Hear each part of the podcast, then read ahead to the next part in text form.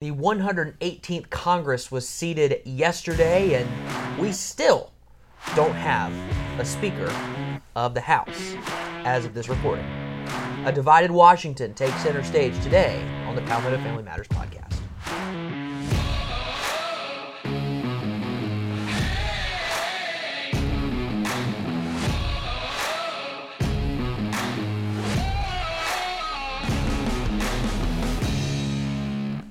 Welcome into the fastest growing conservative podcast in the state of South Carolina. New year, same us, Justin Hall, Mitch Prosser here with you, talking about the one hundred eighteenth Congress that was seated, sort of, yesterday. Again, today we are recording as of January the fourth in the year of our Lord, two thousand twenty-three. It is nine thirty-two a.m. and as of the recording of this podcast, we still don't have a Speaker of the House. We still assume it will be Kevin McCarthy. We That's watched the, the first two votes yesterday together. Yeah. yeah. Um, I watched the third while folding laundry uh, and helping kids with homework. Uh, that was probably more entertaining than watching the vote on C-SPAN. Yeah. Well, yeah, yeah. The C-SPAN vote. Daddy, why do we have to have this on? I was like, well, this is history, okay? That's why we have to have this on. Uh, and I have a ten, eight, and five-year-old, so it's it's to be expected. Right. Of course, most uh, thirty-five-year-old, thirty-six-year-olds can't handle it either. Right. Uh, and so what we see here going on in Washington, for those of you that uh, aren't familiar, you need two hundred eighteen. A majority of the votes present. There are two hundred, uh, I'm sorry, four hundred thirty-four members voting right. right now.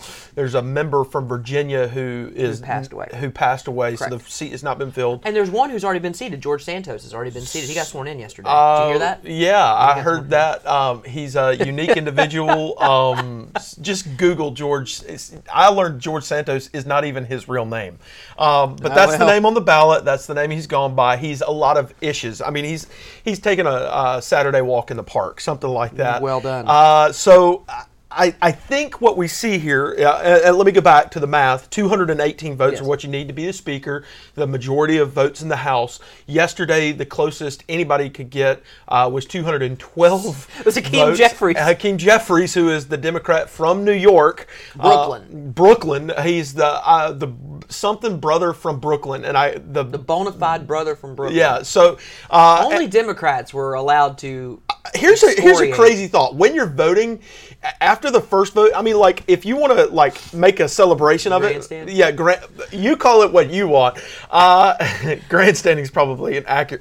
Uh, when you're voting, vote. Say Jeffries. Say McCarthy. Or, say Jordan. Or is the or is the Congresswoman from the first in South Carolina said Kevin. Kevin McCarthy. Uh, so they're on a first name basis. Sure. Yeah, it's fine.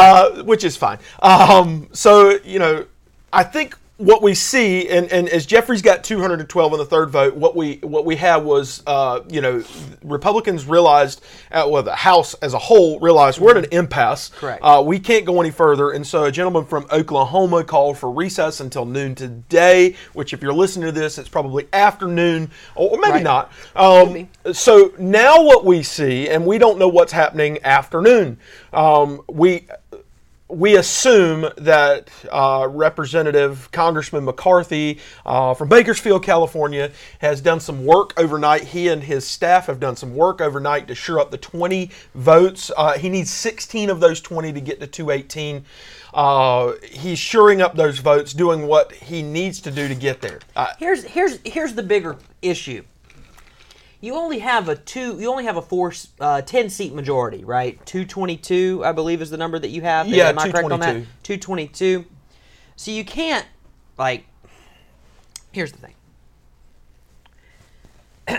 If anybody defects any more from Kevin McCarthy, basically what he's telling his members is, if you leave me now, you'll take away the biggest part of me. And I think what we find is. He's been the minority leader for the last four years, going on five.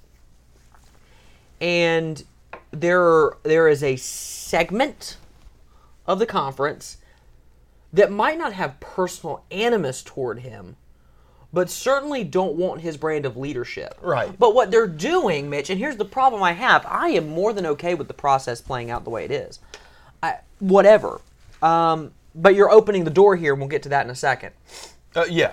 You're, you're you're not presenting a viable option.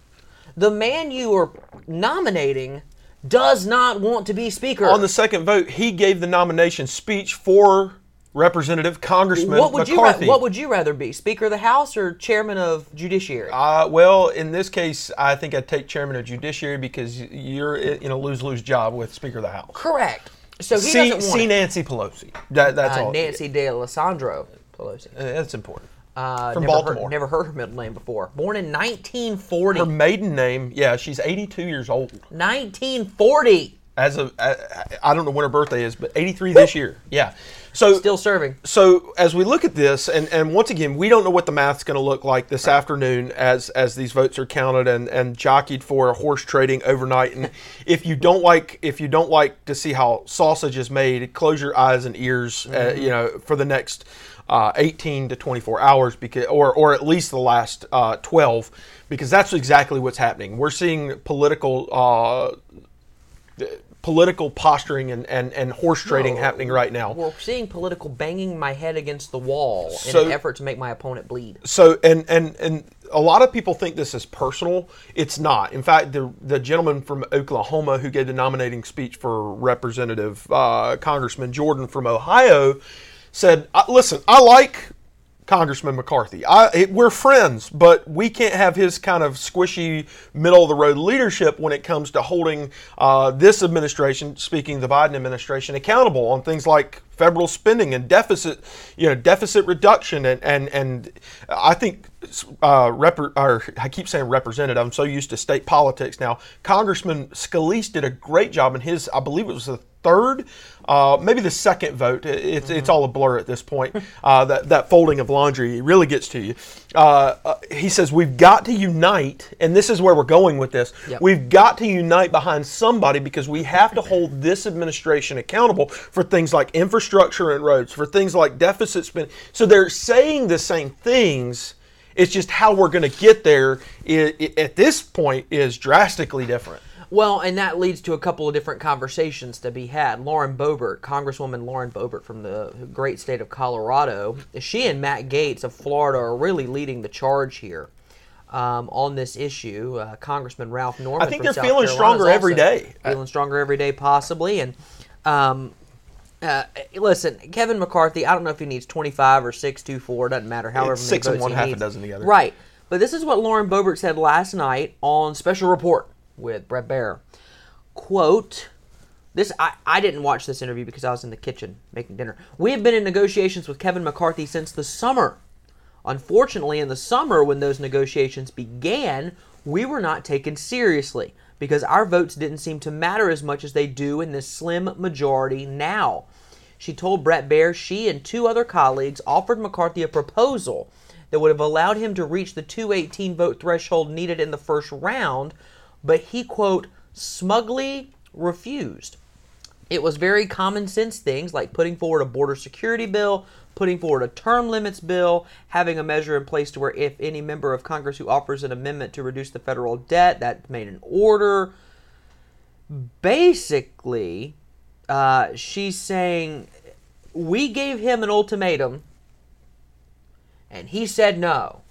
To which Brett Baier challenged her on this. He pushed back, saying that her claims, that critics claim her proposals were untenable for any leader. Brett Baier did highlight a proposed change that would allow a House Speaker to be removed from leadership if five members, five members could force a, a vote of no confidence. Wow. Five members of the majority. There was nothing that we proposed that is unattainable for him, she responded. And with the single-member motion to vacate, this has worked in the House of Representatives for nearly two centuries.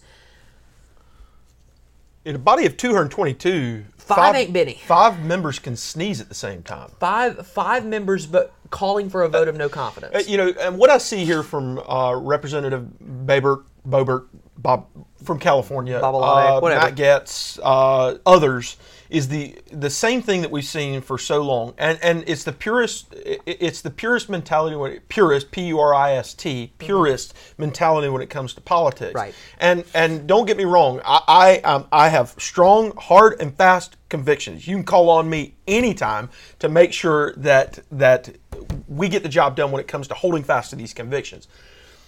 When we enter into this arena of politics, specifically within the Congress, it's a, I, and I hate to say this because this is a dirty word to a lot of people, it's about compromise. It's about ensuring that you get the job done to the best of your ability, given that there are two sides who are absolute opposition to one another. And and let me just be clear, it's more like seven sides right now who are absolutely, uh, well, seven sides that are opposite in some way, shape, or form if you look at the facets of a diamond. The purest form of politics says it is all or nothing. And I love, I don't know who to attribute the quote. You can't attribute it to me.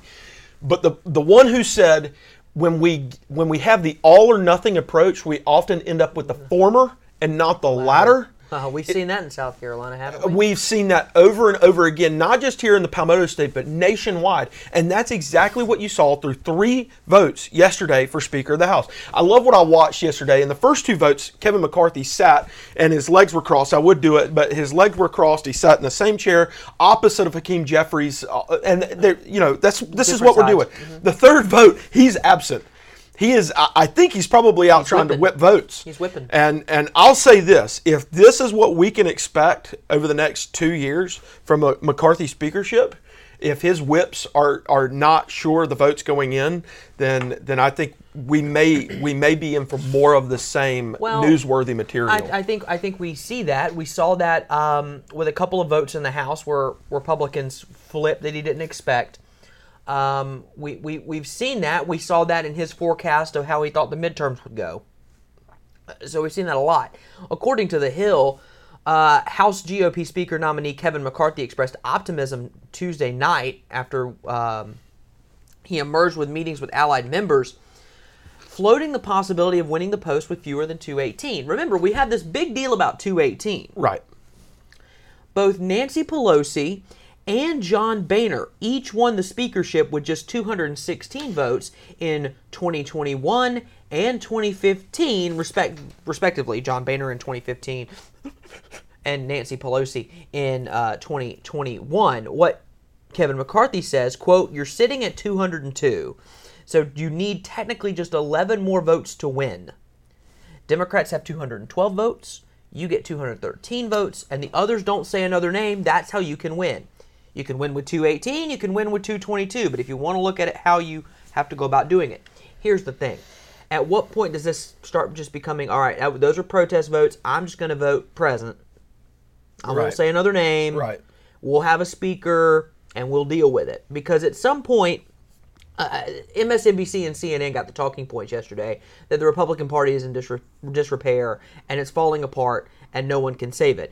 And while it looks that way, I mean, it really does not look good sometimes. But again, at the same point, though, Mitch, I'll give you this. We talk about a divided Washington. That's how we led uh, with the, with the show today. Divided Washington is one thing, in that we have a Republican-controlled House, a Democrat-controlled Senate, along with a Democratic president. But now, because the president and the House leadership are in different parties, you're going to see a little bit more gridlock. He's not going to be able to pass sweeping legislation like he did in twenty twenty-two. It's going to have to be through small executive order fiat to get this stuff done. Right. Can Republicans, because I say Republicans, I can't say conservatives, can Republicans in the House coalesce for at least a year behind a speaker that they approve of? We assume Kevin McCarthy at this point. Right. And do the things that we mentioned. Holding the Biden administration accountable, uh, reducing the funding of the extra eighty-seven thousand I R S agents, right. stopping the pouring in of fentanyl at the border that, that has been talked about ad nauseum the last couple of days. Can can they do that? Or is this episode a sign of deeper issues? Well, I think it goes back to what you said from Representative Congresswoman Boebert uh, from Colorado and Gates and others. it comes down to what the agenda is. It comes down to what the speaker's agenda is. As we know, the, the, the majority leader and the speaker, they both set the agenda for what the House hears. They set the com- they set the committees, they set the conference committee, they set it all. They set what happens in the one hundred eighteenth Congress, at least from the House of Representatives. I don't know that we're going to see a lot of unity behind any sort of agenda that right. the McCarthy speakership would propose. Uh, and, and call me crazy, but I think, and, and not disunity within the House, I think the good thing about what we're seeing right now from the executive branch to the legislative branch of government is, and the gridlock that we see there, is a really good thing. It's actually what the founders came up with. And I love what, and, and while I, I think that the, the whole back and forth may be a little more grandstanding than not, I love what the, the congressman from Oklahoma said yesterday in his third nominating speech. I said, this is what you get when you have true substantive debate. That's long been gone from the process in the houses of D C. It moves it, quickly now. It, it, yeah, it's it's an empty room. It's more for the soundbite that you get off of C-SPAN or that you can provide for the people back home to assure re-election. They're not really doing that. Um, yeah. So what we're seeing now in this gridlock that hopefully we see for the next two years, assuming that Republicans can coalesce around a speaker and, and do and, their job, and and we get that, that is a good thing. Yeah, because it means that things slow down in Washington. The Correct. Worst thing in the world, and I love the Reagan quote: the the nine most scary words in the entire English language are, "I am from the government, and I am here to help." The government doesn't help anything. No, I, I, at some point. It's I, I know it's the age-old quote, you know, it's hard to say I'm sorry. Um, but someone's going to have to do that, either Kevin McCarthy or the twenty Republican members of the conference at some point when this is over. But I'll tell you what, it's time for one of our favorite segments. We're bringing it back. It's time for Crazy Concepts in California. But soon you were gone and already done, done with California. Say it, July. Does anyone really know what time it is? That's the question a lot of people are asking these days when it comes to what's going on in the state of California. New laws kicking in yeah. this year. L- wild liberalism is definitely a hard habit to break for uh, Governor Gavin Newsom and the liberal wing in California. Just a few things for you today. As emission requirements sunset, here, you ready for this? Starting now, on January first, this started just a couple of days ago, on January first, in the year of our Lord two thousand twenty-three, regulations will require all trucks this is have a twenty ten model year engine or newer. You can't drive a truck or a large vehicle with a model engine year pre-twenty ten. California is trying to make it as hard as possible to drive for vehicles to be on the road. Here's the big thing. A lot of your big trucks, like eighteen-wheelers, yeah. have engine models older than twenty ten. Yeah, that's exactly it. I, I what what we're seeing, and you, you nailed it, South or South Carolina, if we're not careful, it will be in about ten to fifteen years. And that's what that's what the point of Crazy Concepts from California is. Don't bring your California to our Carolina. Correct. What we're seeing in California, they even made a law that, and, and this sounds like a really good thing at first. If there's a bike on the right-hand side of the road, you have to switch lanes to go around that. Everything that they're doing, seems safe. Everything that the state of California is doing right now is to make it more difficult to drive a car and more reasonable, accessible to ride a bike. Now, I don't know about you, but we live in Columbia, South Carolina. Most places in the state of South Carolina, it's very difficult to get where you need to go with anything other than a car. Correct. I don't want to drive to work with my bicycle because I live across the river, and it would take me a really long time right. to bike to work. So what we're seeing from California, there are a lot of other laws that are coming into effect yeah. th- to uh, as of the new year or Correct. Later on in twenty twenty-three.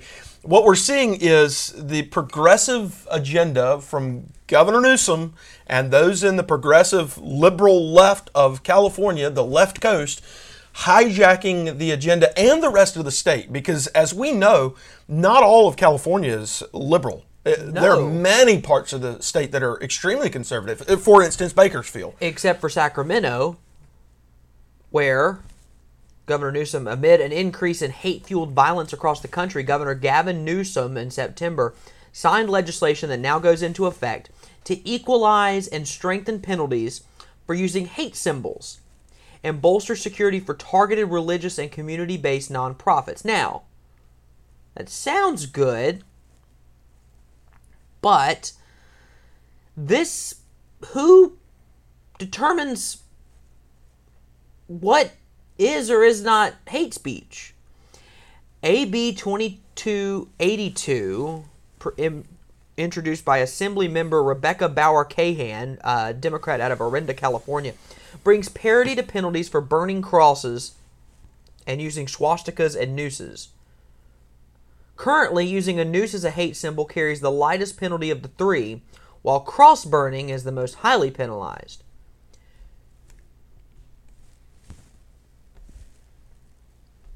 How many crosses you seen burned? How? I, I okay. Real quick, full disclosure. I know we got to wrap things up. Full disclosure. Where I live, when I was like five, so this would have been before the turn of the century. Yeah. It had been nineteen ninety-nine. Oof, I remember driving down the road, and to the left, in an open field, do you know what I saw? Uh, I saw Klan members. I'm so serious. In I remember this as vivid as as anything. I remember it. I didn't see a burning cross. The point is, do you know what I haven't seen since nineteen ninety-nine? A burning cross. Or any Klan member. And, and for those of you out there who are drawing non-corollary here and saying we're for burning crosses and I'm nooses not. and swat, I'm not at all. all. I'm against all of that. The point is, it's not a rampant issue that deserves stricter legislation. And what they're doing here is making it uh, a he- heftier crime for hate speech than it is for bringing a gun to school. Correct. Bringing a gun to school gets you a social worker. A social worker, you know, this some you counselor. This is a felony. And and don't get me wrong, I, I think that we're dealing with bad stuff here, but there's there's a disparity here there's when it comes to what's going here. on. And it's and it's uh, almost like they're controlling thoughts, controlling minds. Um, we get to our final point today, um, and this happened, of course, on Monday night uh, during the Monday night football game between the Bengals and the Bills following the Rose Bowl. What was going to be a great day, what was a great day at that point of, of, of football. Uh, Mississippi State won their bowl game, um, the first game after Mike Leach's passing. Penn State wins the Rose Bowl for the first time ever, I think. Um, we're sports fans here. Yeah. Um, and sometimes sports meets weird moments. Uh, during uh, the infant stages of the game on Monday night between the Bills and the Bengals in Cincinnati, a major game, had a lot of playoff implications. Damar Hamlin uh, made a tackle on T. Higgins, former Clemson wide receiver, and Higgins' helmet hit Damar Hamlin's chest. After making the tackle, Damar Hamlin got up. After about two seconds, he collapsed. On the field for nine minutes, or for more than nine minutes, Uh, they performed C P R for nine minutes, resuscitated him. Uh, as it stands right now, again, his vital signs are improving. He is still, as I as far as I know, in an induced coma yes. to make sure that he he regains function and they can monitor him more closely and his body doesn't go into something crazy. Um, but when you have moments like this, scary moments in sports, we've seen them before, but I don't think anything like this in my no, lifetime. No. Um, immediately you hear the term thoughts and prayers. Right. And for those of us who are Christians and have a biblical worldview, we mean that. Absolutely. We mean that. There are others who don't. There are others who just use it. Dan Orlovsky uh, works for E S P N. Former quarterback. He was a quarterback at UConn, and then he was quarterback of the Detroit Lions back in the day. Uh, I say back in the day. He's the one who, there's a clip of him running, rolling out of the pocket, and he's actually running out of the end zone. He gets called for a safety. That's his claim to fame. Um... But he's a great guy. Yeah. And I've known he's a Christian because of what I've, I follow him on Twitter. He's he's done he's done the color commentary for several South Carolina games on E S P N, including the Gamecocks' upset win over Georgia back in twenty nineteen. He, on N F L Live, their show that deals with the N F L, mm-hmm. he's on the he's on at the table with Laura Rutledge, who's the host of the show. Uh, I met her before, great, and Marcus Spears, met him before, but all great human beings. What happened next in discussing the Damar Hamlin issue, uh, the Damar Hamlin situation, uh, astounded me. This this happened yesterday live on E S P N. Um, football gave me everything. You know, and I think even through the midst of absolute tragedy last night, I think you saw some of the beauty of football mm-hmm. as well, that it's brought us all here together. Um, you know, like, this is a little bit different. I heard, I've heard it all day, like thoughts and prayers. And you just heard Scherf and Jonathan Allen say, like, all we can do is pray for him. And I've heard the Buffalo Bills organization say, like, we believe in prayer. And maybe this is not the right thing to do, but I want, it's just on my heart that I want to pray for. It is. Damar Hamlin right, right, right now. Um, I'm going to do it out loud. I'm going to close my eyes. I'm going to bow my head, and I'm just going to pray for him. Um, God, we come to you in these moments that we don't understand, that are hard, uh, because we believe that you're God, and coming to you and praying to you um, has impact. We're, we're sad. We're angry. Um, and we want answers, but some things are unanswerable. We just want to pray, truly come to you and pray for strength for Damar, for healing for Damar, for comfort for Damar, to be with his family, to give them peace. If we didn't believe that prayer didn't work, we wouldn't ask this of you, God. Um, I believe in prayer. We believe in prayer. We lift up Damar Hamlin's name in your name. Amen. Amen. Amen. Amen. It's beautiful. There are certain moments that capture you. This is one of them. More of us need to be like Dan. Yeah. More of us need to be unashamed, unafraid to pray publicly without fear of reprisal, because we live in a free society. Here in here in America, I understand that we can still do this. He doesn't he did not care what what his bosses thought. Right. He even said, and I don't know if this is okay, but I'm going to do it. And I don't know. I don't know who's in his ear saying what, but it, it's a big deal. I don't imagine that anyone would say in his ear, "Don't do it." I would hope not. And if they did, he didn't care. The point is, more of us need to be like Dan. Yeah. And I applaud him for doing that. Um, and I applaud the other two at the desk for praying with him. Right. They bow their heads. They close their eyes. Praying with him. Praying in agreement with him. Yeah. And. And, and acknowledging what he was doing. Right. And when, when when the name of God is acknowledged on a on a on a station like E S P N, right, huge big audience. Deal. It's a big deal. Huge. Now, on a smaller scale, you can do that with us this Friday. Friday, January the si- Friday, January the sixth at four p.m. We will be entering the state capitol to pray. Yep. Uh, prayer at the State House takes on another year, year number two, where we will pray before the members return on Tuesday. Right. Uh, and we don't want it to be just session. You and me. We want it to be hundreds of people. Last and there year, will be hundreds of people. Last year we had hundreds of people. This year we're hoping for more hundreds of people and less non-people. Um, that's what we're hoping for. Yep. Um, so if you want to join us, it is free. You don't need to register. Yep. Just show up to the State House on Friday, January the sixth at four o'clock. Make sure you're there, ready to pray for our legislators in this next legislative session. Along with that, the next day we will have the March for Life here in South Carolina, yes. Lining up at the Russell House, which I'm pointing towards, eleven o'clock. You don't care, and then marching over to the state capitol at on the Bay Street side. And then there will be the rally at the State House. One more thing, if you're a student, high school, college, check out the Students for Life, their march. It's the very first one they've done. It's the first one in a long time. Mm-hmm. You can go to S E Students for Life, uh, their their website, uh, register for that. There's a rally after, uh, and and Palmetto Family is a part of that and making that happen. We're excited about what students are doing to raise the bar and the expectation for their generation to be pro-life, not just uh, pro-birth, but pro-life, as some would say, from the womb to the tomb, from conception to natural death and every stage in between. So all of those things happening this weekend. If you haven't gotten our magazine, grab one of these. You can go to our website, palmetto family dot org, or you can text, uh, email, Facebook, me, and I'll. If you live in the Midlands, I'll, as some of you would know, I, I will bring you one personally. Put them on your porch or hand them to you uh, at, in a in a wherever you are. Uh, so grab one of these magazines. Awesome stuff inside. Some great stories and, and great uh, stuff that's happening here at Palmetto Family Council. After that, this has been the first episode of the new year. We appreciate you joining us. We'll be back later this week, but again, join us on Friday, January the sixth at the State House at four p.m. for prayer in the chambers. We'll see you there. For Kevin Caiello and Dave Wilson, and Mitch Prosser. I'm Justin Hall. We will talk to you again very soon right here on the fastest growing conservative podcast in the state of South Carolina.